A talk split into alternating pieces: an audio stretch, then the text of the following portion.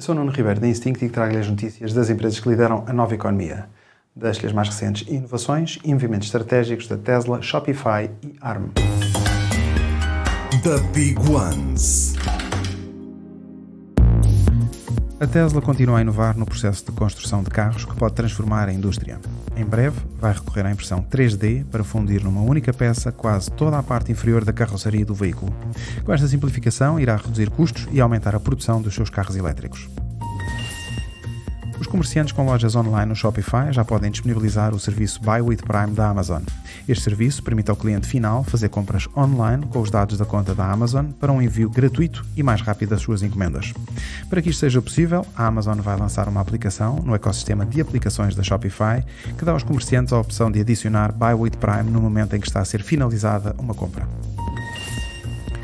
Uma das entradas em bolsa mais aguardadas aconteceu no dia 14 de setembro com a fabricante de chips britânica ARM, que era detida maioritariamente pela japonesa SoftBank. No dia da estreia, as ações subiram quase 25%, com a capitalização bolsista a atingir os 65 mil milhões de dólares, o que fez desta a maior entrada em bolsa nos Estados Unidos desde a estreia da Rivian em 2021. A ARM dedica-se ao design de chips e que depois são produzidos por outras empresas, sendo o seu principal negócio a venda de licenças de produção. No ano fiscal que terminou em março, a ARM apresentou receitas de 2.700 milhões de dólares e lucros de 534 milhões de dólares.